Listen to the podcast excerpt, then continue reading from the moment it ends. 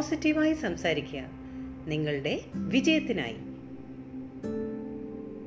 ഇത് ആത്മീയ ശാസ്ത്രജ്ഞരുടെ ഒരു ഉത്സവമാണ്. ആത്മീയ ജ്ഞാനത്തിന് കൂടെ മാത്രമേ ആഘോഷങ്ങൾ ഉണ്ടാവുകയുള്ളൂ. ആത്മീയ ശാസ്ത്രത്തെക്കുറിച്ച് അറിവില്ലെങ്കിൽ ദുരിതം മാത്രമേ ഉള്ളൂ. ഗൗതമ ബുദ്ധൻ കൊട്ടാരത്തിൽ നിന്ന് പുറത്തിറങ്ങിയപ്പോൾ അദ്ദേഹം എല്ലായിടത്തും കഷ്ടങ്ങൾ കണ്ടു. അതുവരെ കഷ്ടതകളെക്കുറിച്ച് അദ്ദേഹം അറിഞ്ഞിട്ടേ ഉണ്ടായിരുന്നില്ല പക്ഷേ അദ്ദേഹം ഉടനെ മനസ്സിലാക്കി എല്ലായിടത്തും ദുരിതങ്ങൾ അനുഭവിക്കുകയാണെന്ന് എല്ലാവരും ദുഃഖിതരാണെന്ന് എല്ലാവരും അനാരോഗ്യത്തിലാണെന്ന്.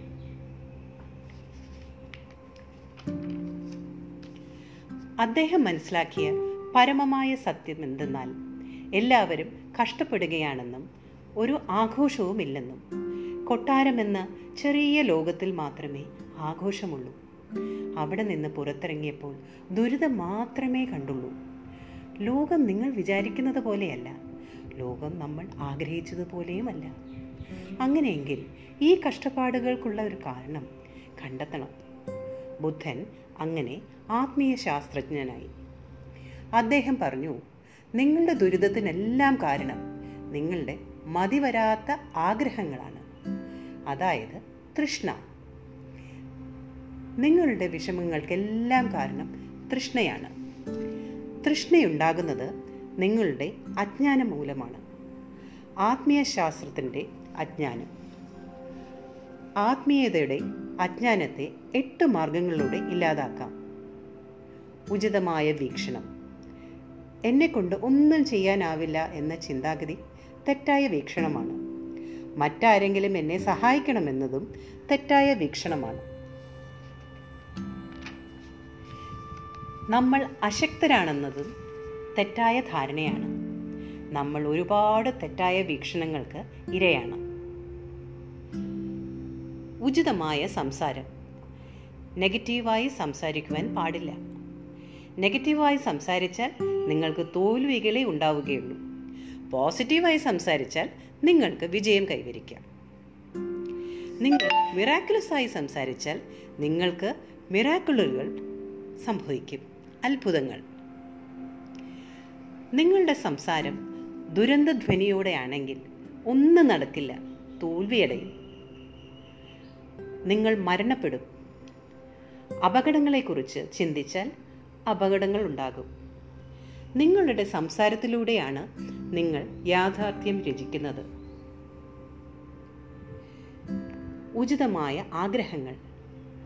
പക്ഷി മൃഗാദികളെ കൊന്ന് ജീവനോപാധിയാക്കരുത് മണ്ണിൽ വിത്തുകളിട്ട് കുളി മുളപ്പിച്ച് വളർത്തിയുണ്ടാക്കിയ ഫലങ്ങൾ ഭക്ഷിക്കൂ. അതാണ് ശരിയായ ജീവിത രീതി. ഉചിതമായ പ്രവൃത്തി. ആത്മീയ ജ്ഞാനമില്ലാതെ തെറ്റായ ആഗ്രഹങ്ങൾ തെറ്റായ സംസാരം തെറ്റായ ചിന്തകളിലേക്ക് നയിക്കപ്പെടുന്നു. നിങ്ങൾ ഒരു ആത്മീയ ശാസ്ത്രജ്ഞനാകണം. ബുദ്ധൻ ആത്മീയ ശാസ്ത്രജ്ഞനായി. അതിലൂടെ ലോകത്തിന് മുഴുവനും വിളക്കായി മാറി. ഏഷ്യയിലെന്നല്ല മനുഷ്യരാശിയുടെ സൃഷ്ടിയുടെയും വിളക്കായി. ശരിയായ വീക്ഷണം ശരിയായ ശ്രദ്ധ ശരിയായ ഏകാഗ്രത ശരിയായ ധ്യാനം. ശ്വാസത്തെ ശ്രദ്ധിക്കുന്നതാണ് ശരിയായ ധ്യാനം. നമ്മളും ഈ മൂമെന്റിന്റെ തുടക്കം തന്നെ. അതാണ്. ശരിയായ ധ്യാനത്തിലൂടെ ശരിയായ ശ്രദ്ധ ശരിയായ ഏകാഗ്രത ശരിയായ ജീവിത രീതി ശരിയായ സംസാരം ശരിയായ വീക്ഷണം എല്ലാം ധ്യാനത്തിൽ. ശ്രദ്ധയൂന്നിയാൽ ചിട്ടപ്പെടും. അപ്പോൾ ആഘോഷങ്ങളുണ്ടാകും. ശരിയായ ആഗ്രഹങ്ങളും ശരിയായ സംസാരവും ശരിയായ രീതിയിലുള്ള ജീവനോപാധി തേടുമ്പോഴും എല്ലാം ഉത്സവമാവും. എല്ലാം ധ്യാനത്തിലൂടെയാണ് ലഭിക്കുന്നത്.